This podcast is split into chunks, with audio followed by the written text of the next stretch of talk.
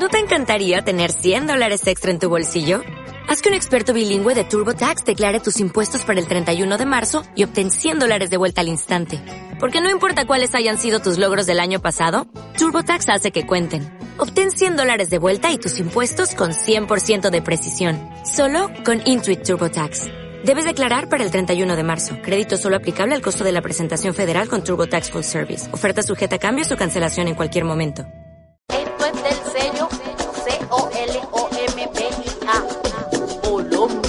Estás escuchando la emisora oficial de la Feria Internacional del Libro Oaxaca 2014. La Feria Radio. Transmitiendo desde la Alameda de León en la ciudad de Oaxaca. 24 horas de música, libros, entrevistas, programas especiales, coberturas y mucho, mucho más. Somos la Feria Radio, fandango de palabras. www.laferiaradio.filoaxaca.com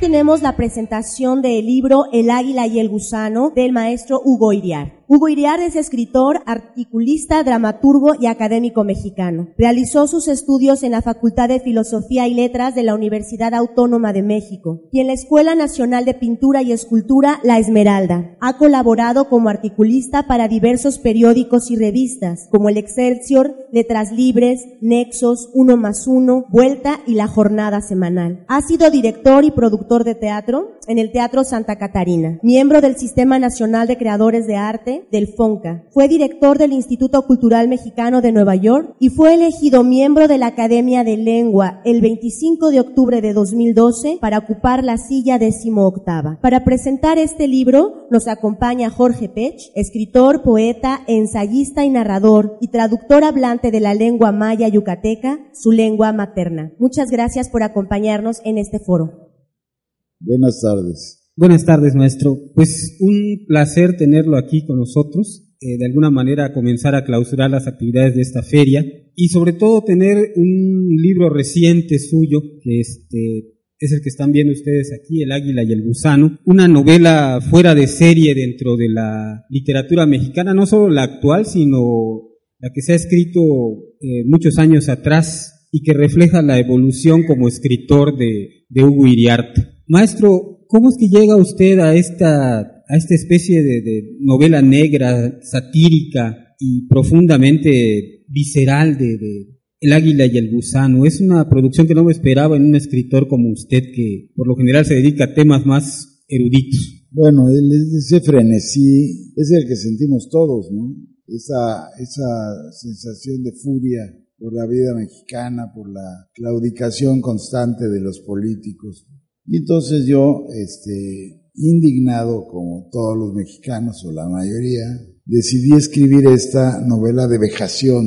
Exageré, pero muy a prisa, la realidad me dejó chiquito, me dejó atrás. Por ejemplo, en la novela está ahí una escena en la que un grupo de, narcos se rapta a todos los asistentes a un partido de fútbol pero es una cosa este, como paródica. Como, yo me entretengo más en que se los raptan y dice nadie se vaya hasta que silbe el árbitro el, el final del partido. Entonces la gente está aterrada en el, viendo el fútbol y dice, y era muy raro que pasaba un balón, tiraban a gol, metían el gol y el, estadio estaba totalmente silencioso. Yo no me esperaba que aquí, que pronto lo dejaron atrás, ¿no? Sí, efectivamente, mientras iba yo leyendo la novela en estos días, pues ocurrieron los sucesos de Iguala, esta tragedia grotesca de, de, de, la actualidad mexicana, ¿no? Y me sorprendía que mientras iba yo leyendo lo que evidentemente había sido un, una obra escrita con total intención satírica, como los sucesos iban ajustando a la, a la realidad más negra que, que, estamos palpando ahora. Y todo eso va a seguir, ¿eh? No, esto no ha terminado. Quién sabe dónde vamos a llegar. Pero yo no quisiera comentar,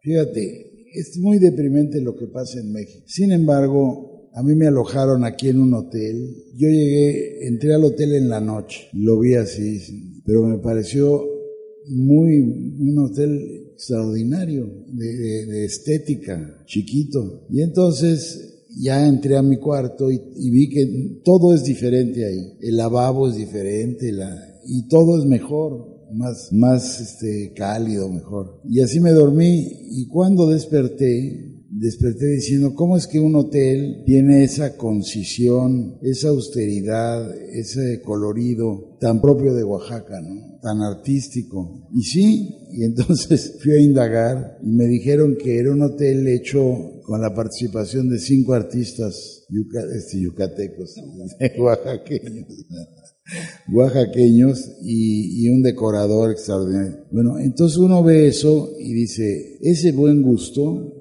esa exquisitez que hay aquí en Oaxaca, que es una exquisitez como japonesa, de poner lo indispensable y de acomodarlo siempre muy bien, es indígena, es indígena. Y entonces México es un, horror, pero es un horror que tiene también el, el, gran arte indígena de Oaxaca. Yo conocí a Tamayo bastante bien porque mi mujer hizo dos documentales sobre él. Uno, eh, uno primero y luego el otro el año en que murió. De modo que sale su entierro ahí. Y, y yo era el que entrevistaba a Tamayo. Una vez vinimos aquí a Oaxaca. Era muy, un hombre muy interesante, Tamayo, muy depresivo. Por ejemplo, nos invitaba a comer este, su mujer, que era, era, pura actividad, era una maravilla esa mujer. Y entonces él se sentaba, mientras llegaba el primer plato, se sentaba así. Entonces uno estaba comiendo y decía, bueno, y entonces la mujer, que era era mucho más dotada para la vida que él. Decía, ya Rufino, ya, ¿qué te pasa? Quítate, ¿cuándo te? Sí, además vamos a ir a cenar en la noche, ¿eh? Entonces yo, yo lo aprecié mucho a él y yo creo que él es el primero que recoge esa, ese ojo prehispánico, no, no diré prehispánico, ese ojo indígena este, que hay aquí. Entonces, bueno, es un país espantoso, pero tiene esta Sí, cosa. tiene maravillas también. ¿no? Y, y quiero decirte esto, todo lo bueno que tiene México, todo lo peculiar, lo propio, lo particular, es indígena. Los grandes, los, los lugares donde hay comida extraordinaria son lugares indígenas. Sí. Por ejemplo, Guanajuato, que yo he ido muchas veces al Festival Cervantino, la comida es pésima. Regalan boletos para que uno vaya a comer a donde quiera y no hay manera de gastarse eso.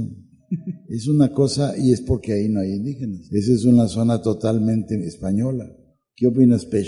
Sí, pues evidentemente sí. Yo como también soy del sur, de otra parte del sur, pues eh, vengo de un lugar donde hay una tradición gastronómica y este y también artística muy peculiar porque pues es una zona maya. No soy traductor del maya como dijeron aquí, pero este sí soy de ascendencia maya, entonces Tú deja que digan, ¿no?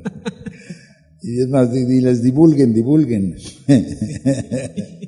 Sí, pero en, en Oaxaca particularmente, en la eclosión de todas estas este, potencialidades de la, de la cultura sabrosa se notan pues a flor de, de piedra, ¿no? Porque además aquí con esta, esta arquitectura espléndida que hay, combinada con la viveza de, de la gastronomía, del- del- de la artesanía, pues es este... Es notabilísimo, eso sí no se ve en otra parte del país. Mira, yo te, a mí me gustaría que tú fueras, mi mujer es de Costa Rica, que tú fueras un día a Costa Rica y fueras a un mercado donde vendan artesanías. Tú te podrías matar.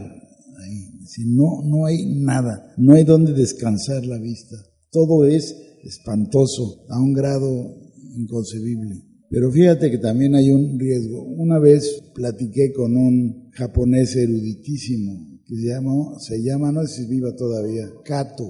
Era una especie de, era, era, escribió una historia de la literatura japonesa y muchas con su autobiografía. Y entonces yo le dije, oye, ¿cómo es que tienen ustedes un gusto tan exquisito? Y me dijo, es porque nunca pensamos en nada. Tú sabes, me dijo, que, en Japón no hay filosofía, nunca ha habido. Nada- nadie reflexiona sobre nada y entonces, pero eso sí, el gusto es extraordinario. Bueno, Bueno, aquí hay para pensarse muchas cosas, ¿no? Pero ¿por qué no regresamos a su novela, maestro? Por cierto, la elección de la portada es algo que a mí me llamó mucho la atención. es, es culpa mía. Ese, el- el- el- la portada tiene un cuadro que es uno de los grandes cuadros del siglo XX, un pedacito, ¿no? Que es de James Ensor y se llama La entrada de Cristo en Bruselas. que por cierto es uno de los pintores favoritos de Francisco Toledo. Ah, bueno, también y grabador exquisito. Creo que tiene muchos grabados de él. Fíjate que, que este, en Sor, el libro, el, el cuadro es gigantesco y lo hizo en respuesta de un, de un reaccionario que hizo como motivo de prédica, prédica religiosa la entrada de Cristo en Bruselas como una gran cosa, un gran momento. Y entonces hizo este, este cuadro. Se conserva en un museo, el Museo Getty de, de Los Ángeles. Y entonces yo siempre pensé que debían poner ese cuadro, ese cuadro ahí. Es un gran artista. Y ahora es famosísimo. ¿eh? Sí, cómo no. Y aquí pueden ver algunos ejemplos precisamente en el, en el Instituto de Artes Gráficas de Oaxaca, donde Francisco Toledo conserva la obra de este pintor y grabador extraordinario. Ah, tú tienes que ir a ver eso. Tú también, es algo extraordinario.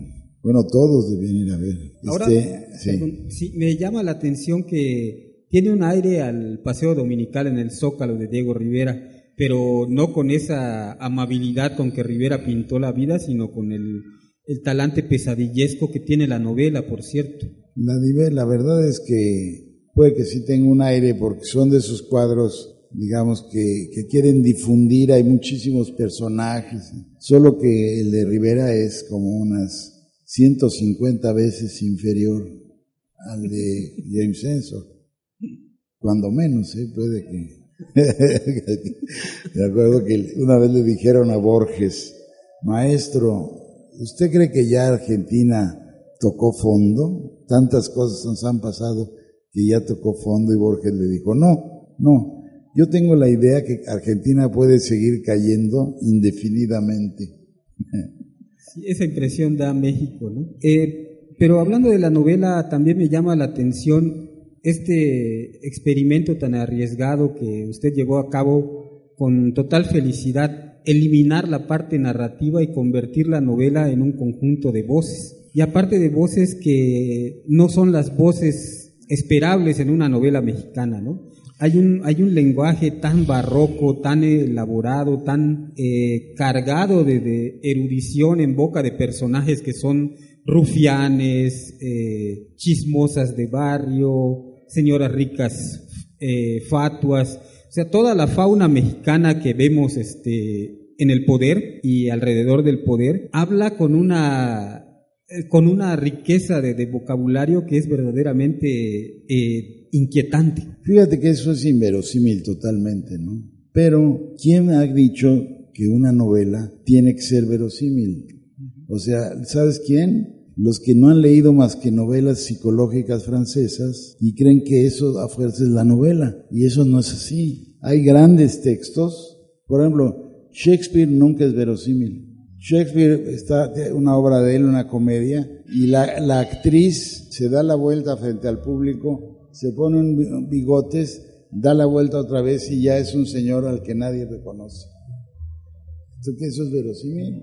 Y yo creo que si, le, si alguien le dice a Shakespeare, dice, bueno, yo por qué, yo te, por qué tengo que ser algo verosímil, ¿no? Bueno, luego, este, esa cosa de hacer una novela exclusivamente en la que solo haya diálogos, ha producido varias obras maestras. Se ha hecho la primera y más, este, extraordinaria es La Celestina de Fernando de Rojas, que después del Quijote, dice la gente, es la, la novela más hermosa que se ha escrito. Fíjate, La Celestina la escribió un muchacho que estudiaba Derecho en Salamanca y pasó por un pueblo, por su pueblo, y unos este, muchachos que estaban ahí le dijeron, ¿a ti te gusta escribir? Mira, encontramos esta, este primer acto de una obra ¿por qué no lo acabas? Total, estás de vacaciones. Y entonces este, dijo, bueno, se sentó y la acabó. Y es una joya absoluta de la literatura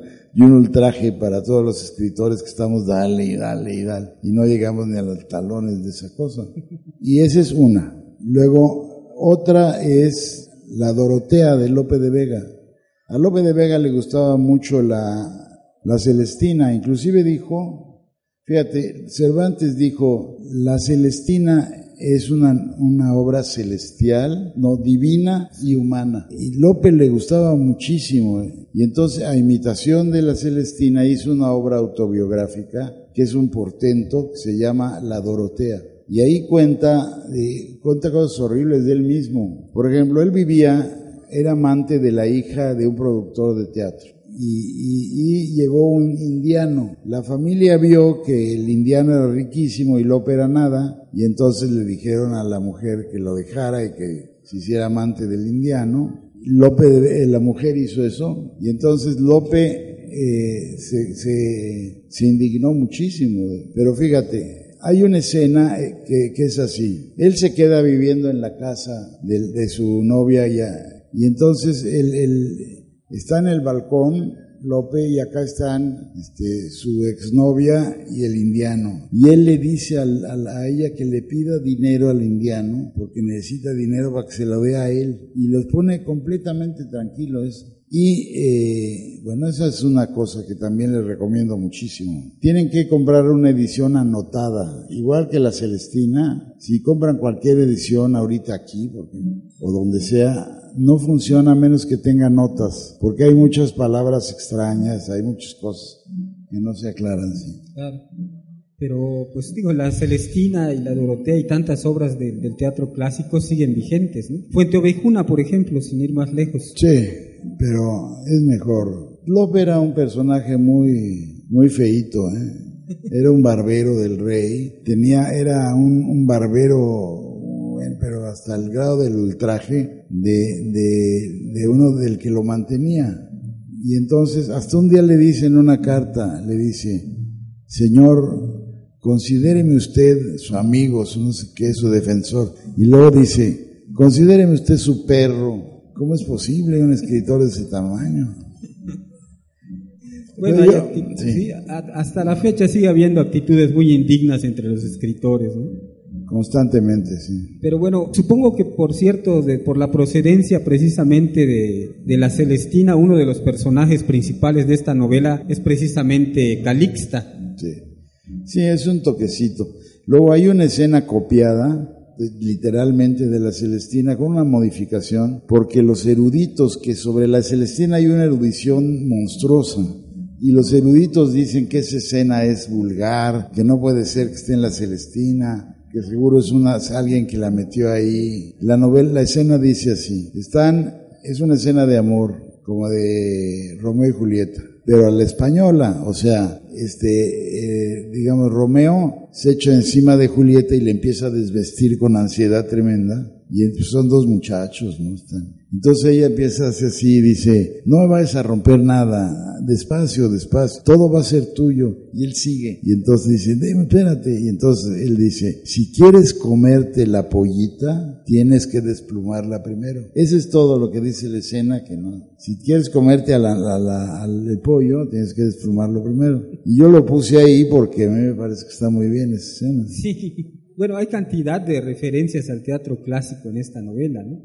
Pero lo curioso es que funciona muy bien en la época contemporánea este lenguaje. Pues sí, mira, yo creo que en teatro el maestro de todos los que nos hemos dedicado a escribir el maestro de esta época es Valle Inclán, que es mil veces superior a todos los demás que hicieron teatro en español. Valle Inclán no, le estrenaron nunca ninguna obra en teatro, se las estrenaban en la sala de la casa de las gentes aficionadas al teatro. Fue silenciado, fue, García Lorca tuvo un éxito trepidante. Valle Inclán nada, pese a ser muy superior a García Lorca.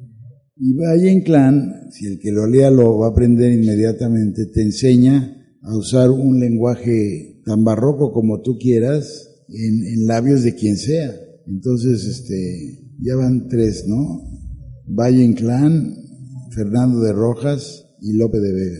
Pues es un linaje muy ilustre. y bueno, aquí hay más también, ¿no? precisamente esa cualidad esperpéntica de la novela es muy este, patente, ¿no? La mayoría de los personajes, si no todos, son tan desproporcionados, tan, tan descomunales en el sentido en que lo usaba Cervantes, que, este, que primero mueven a risa, pero eso permite soportar su, su negrísima perversidad. Sí.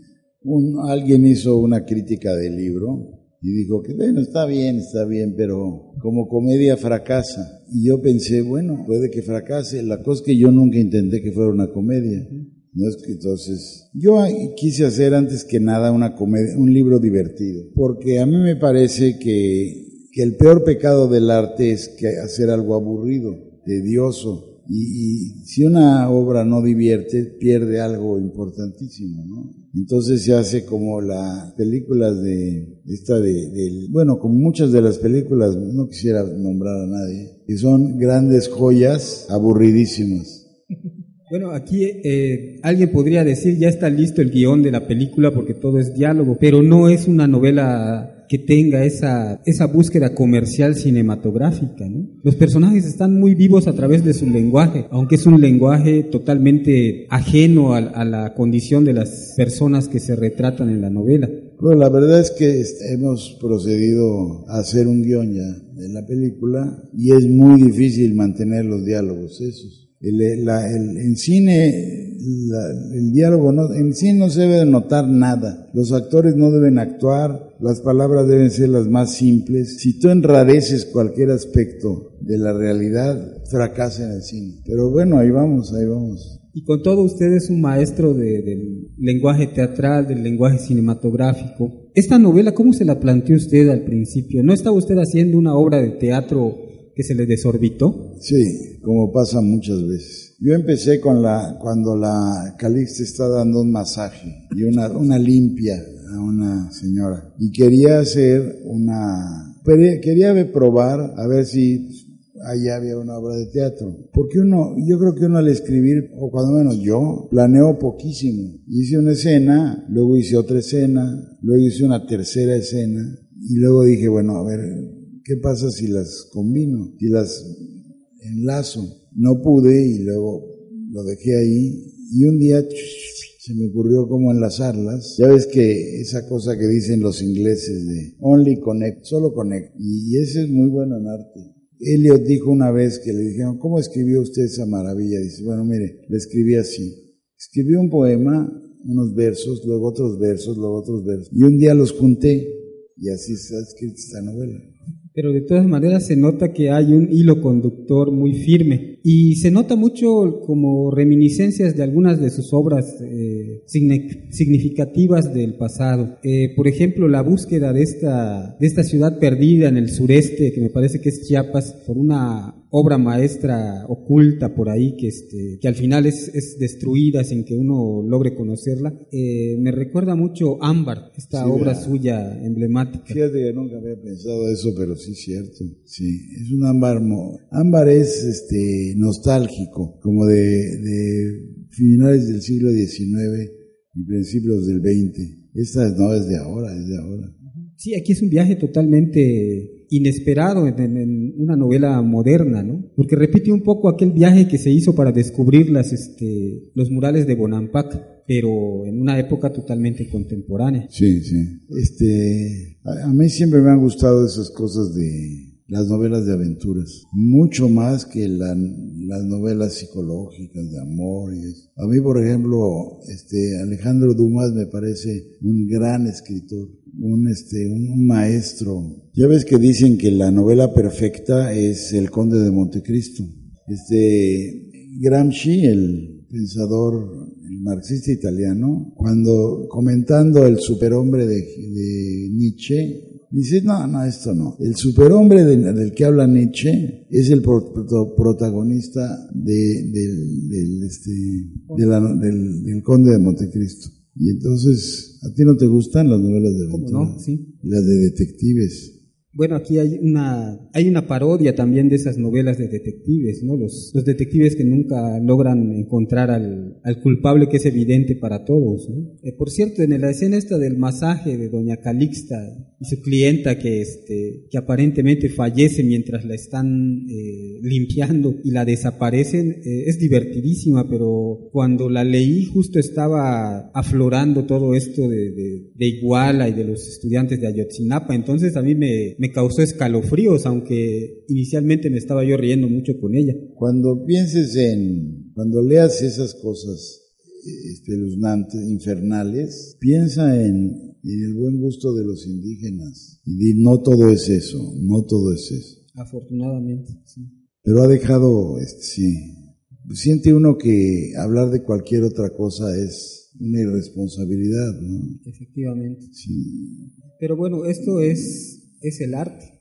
Y la verdad es que yo hace llevo muchos días hablando más de, no, de no exactamente de, de Iguala y eso, sino de lo que yo creo que se debe hacer y no se hace. Seguramente está mal, yo estoy mal porque yo no sé nada de eso, pero yo lo defiendo y digo, debía haber, todos, creo que todos, ¿no? Somos este, unos políticos frustrados ahora. Ahora, usted no es ajeno a estas reflexiones sobre el mal, ¿no? De hecho, Galaor, que es su primera novela y que es una novela fascinante y, fantástica, por cierto, en el doble sentido de la palabra, fantástica porque ocurre en el mundo de, de la caballería medieval y fantástica porque es realmente una gran novela, eh, también es una, es una disquisición sobre el mal, ¿no? Sí, sí, tiene algo, ¿no? Pero yo estaba yo, estaba, yo era muy joven cuando hice eso y la verdad es que yo lo que quería era hacer una cosa que le recomiendo a cualquiera que quiera hacer una novela, que es tomar una estructura, tomar como estructura un cuento de hadas, un cuento de transmisión oral, caperucita, lo que sea, y, y entonces sobre esa estructura construir una, una novela. Eso es muy bueno porque esa estructura ya está calada, es decir, ya probó el tiempo, que, que, sobrevive al tiempo, y entonces queda, queda bien. Stravinsky decía eso también, decía, cuando te no sepas por dónde irte, agarra un modelo, agarra un modelo y sobre ese haz tu cosa.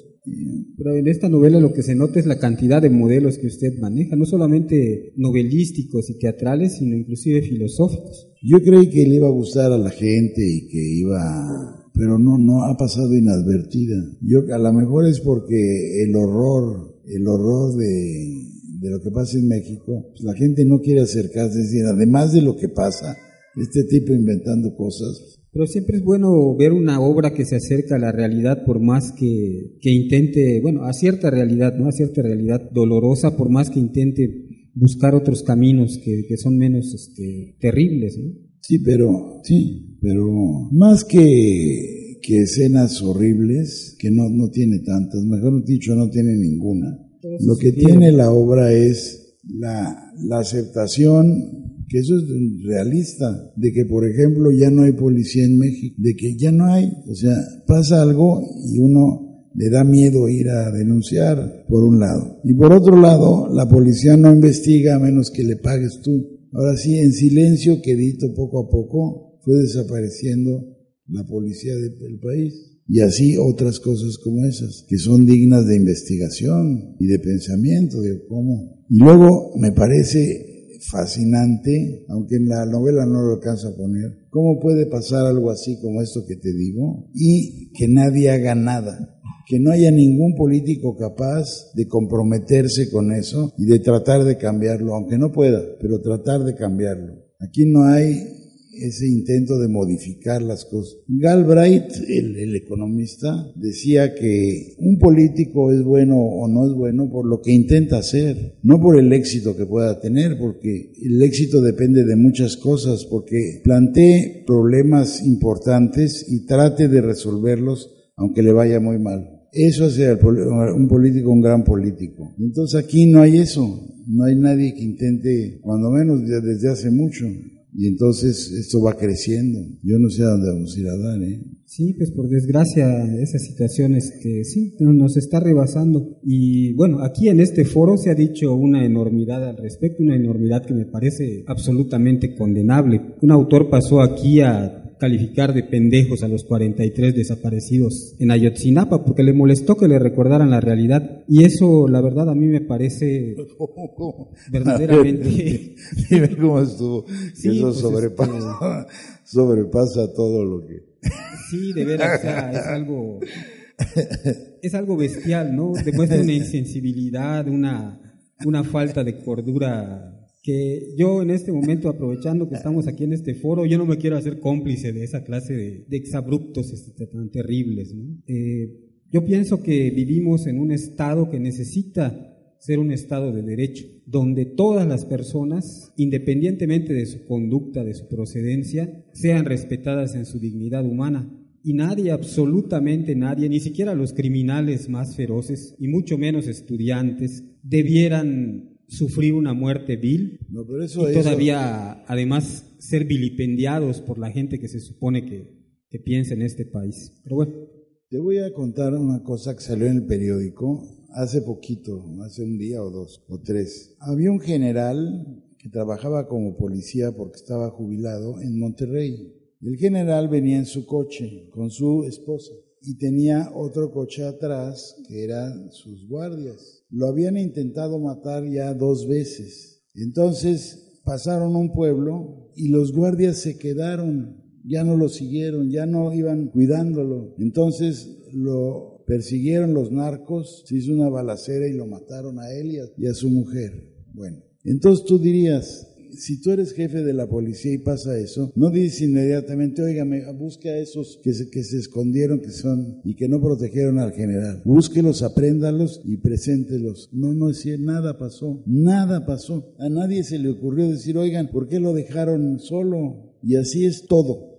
Sí, efectivamente. Así es todo, no hay nada que tenga consecuencias, no hay nada que se investigue y de pronto estalla una cosa así como está. Y entonces tienen que hacer algo porque el, país el- está enfurecido. Y entonces ves que no pueden hacerlo porque no lo, no lo hacen nunca. Entonces ni siquiera saben cómo hacerlo. O no les interesa hacerlo, ¿no? También. O no, mira, sí, puede ser, pero hay casos en que yo creo que aquí peor que la corrupción es que nadie hace su trabajo. Y cuando lo hace, lo hace mal, se equivoca y el tren no cabe y puras de esas cosas. Eh, el- fíjate, la, el chiste de la... Hay una cosa que te quiero decir aquí en confianza, ya que estamos en petit comité. A mí lo, me interesa mucho una parte de la novela que nadie, le- nadie la ha comentado, nadie nada, que es la parte religiosa.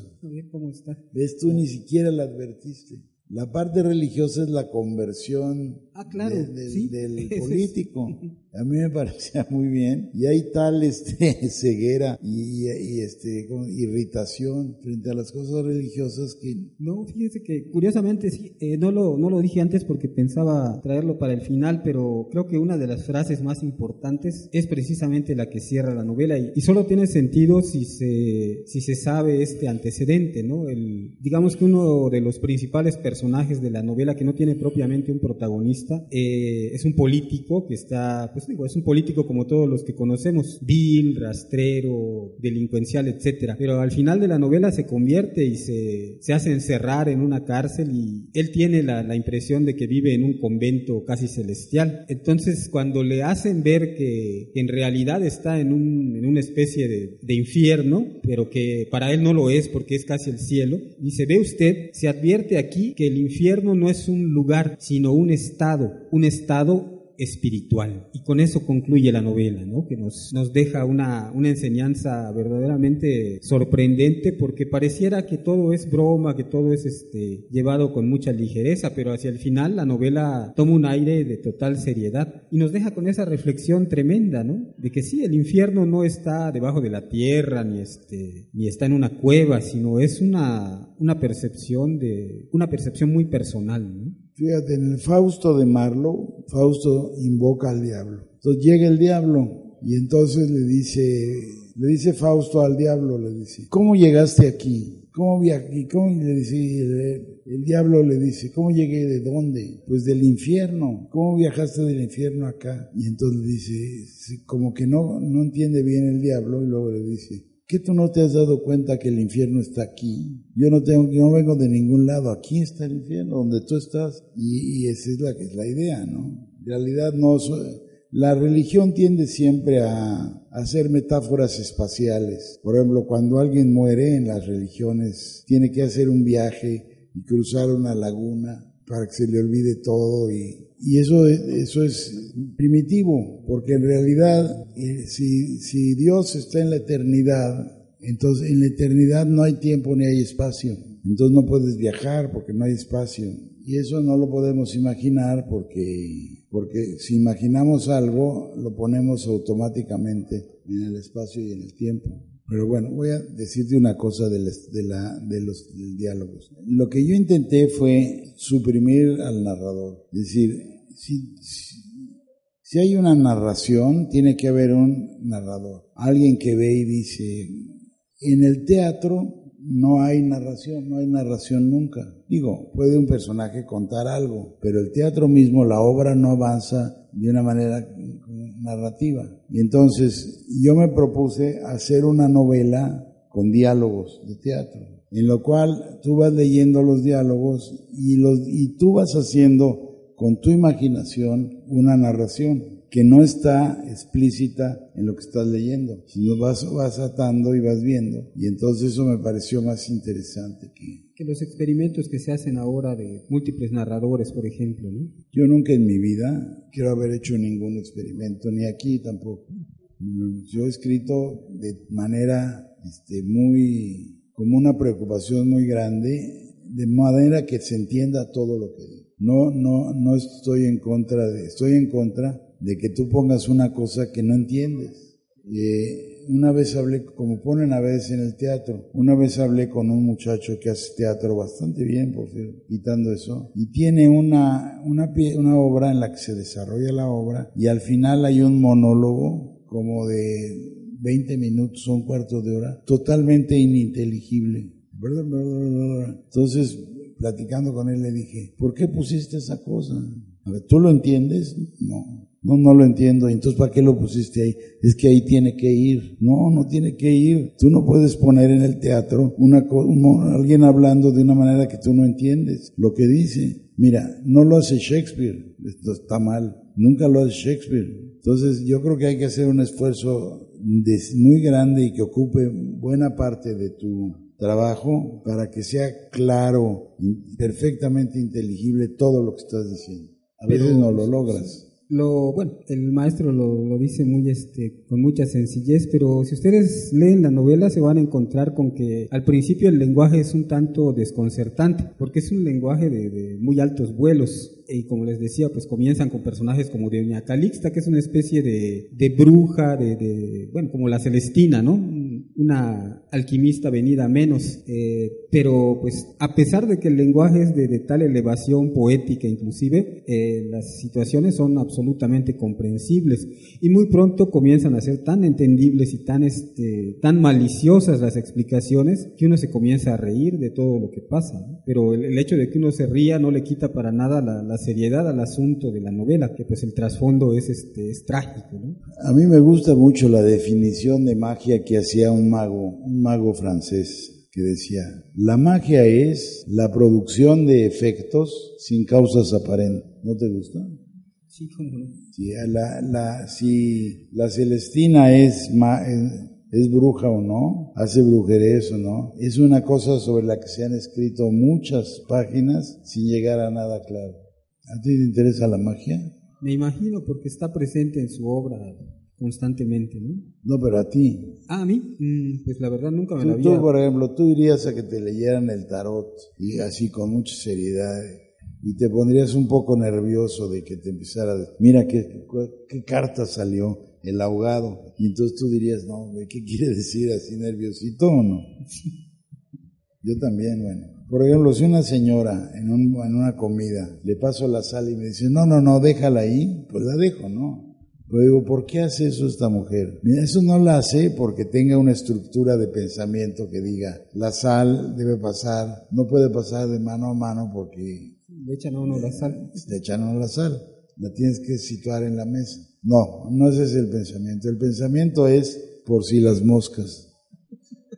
Y sí, sí, mira, déjala ahí, porque a lo mejor en una de esas. Muy bien, maestro. Pero bueno, y después de esta novela, ¿cuál es el siguiente proyecto? ¿Ya está usted trabajando en algo más? Me imagino que este, siempre tiene algo bajo la manga, como los magos, precisamente. Fíjate nada más la, la, pues la cosa de idiota que tengo. Ya publiqué otra novela después de esta. Esta ha pasado inadvertida y sale otra. Bueno, pues es una tontería, pero bueno. La otra es una novela para jóvenes. De, de, es una paráfrasis de, o es una novela inspirada en 20.000 leguas de viaje submarino. Y el propósito de esa novela es este, hacer una introducción a la política para gente joven o para quien sea. ¿no? Yo creo que, y me estoy dale y dale, para hacer un libro que se llame este, Lecciones de Política para Jóvenes Indignados, o también puede llamarse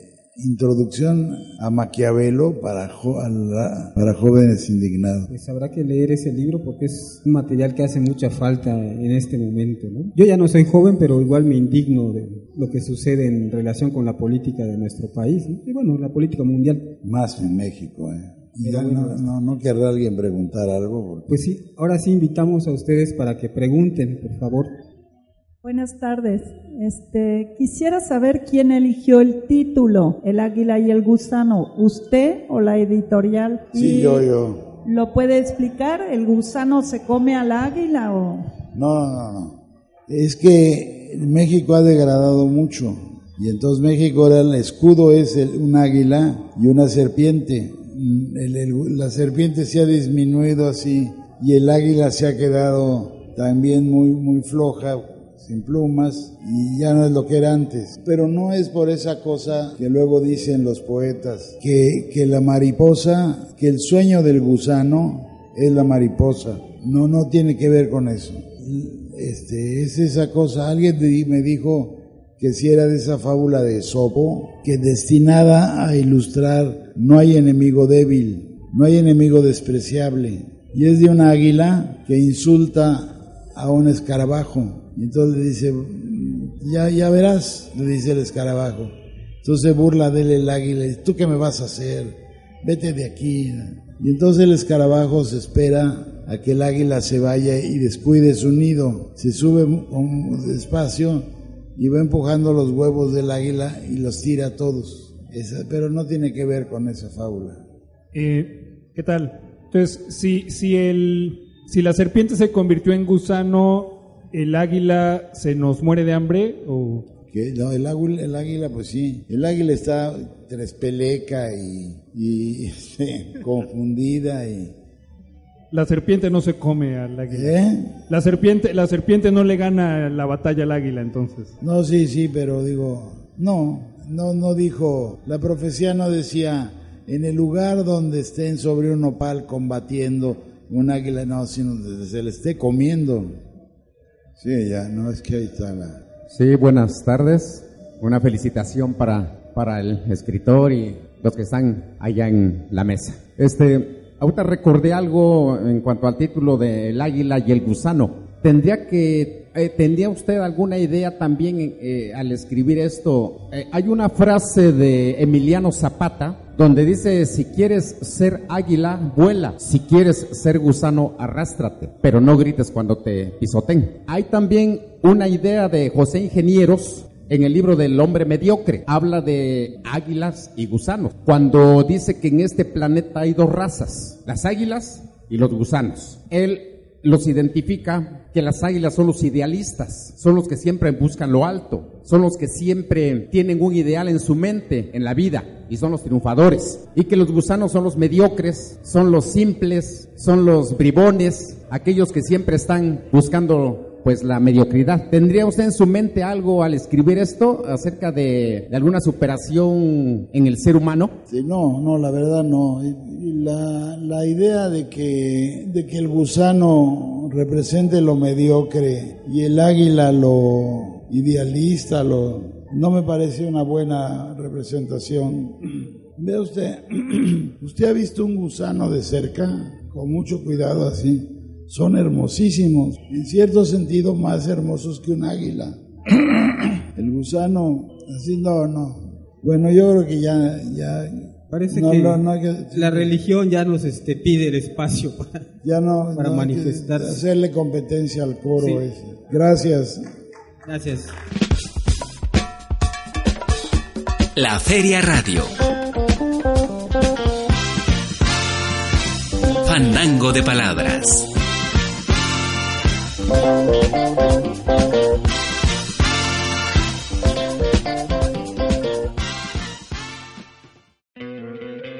¿No te encantaría tener 100 dólares extra en tu bolsillo? Haz que un experto bilingüe de TurboTax declare tus impuestos para el 31 de marzo y obtén 100 dólares de vuelta al instante. Porque no importa cuáles hayan sido tus logros del año pasado, TurboTax hace que cuenten. Obtén 100 dólares de vuelta y tus impuestos con 100% de precisión. Solo con Intuit TurboTax. Debes declarar para el 31 de marzo. Crédito solo aplicable al costo de la presentación federal con TurboTax Full Service. Oferta sujeta a cambios o cancelación en cualquier momento.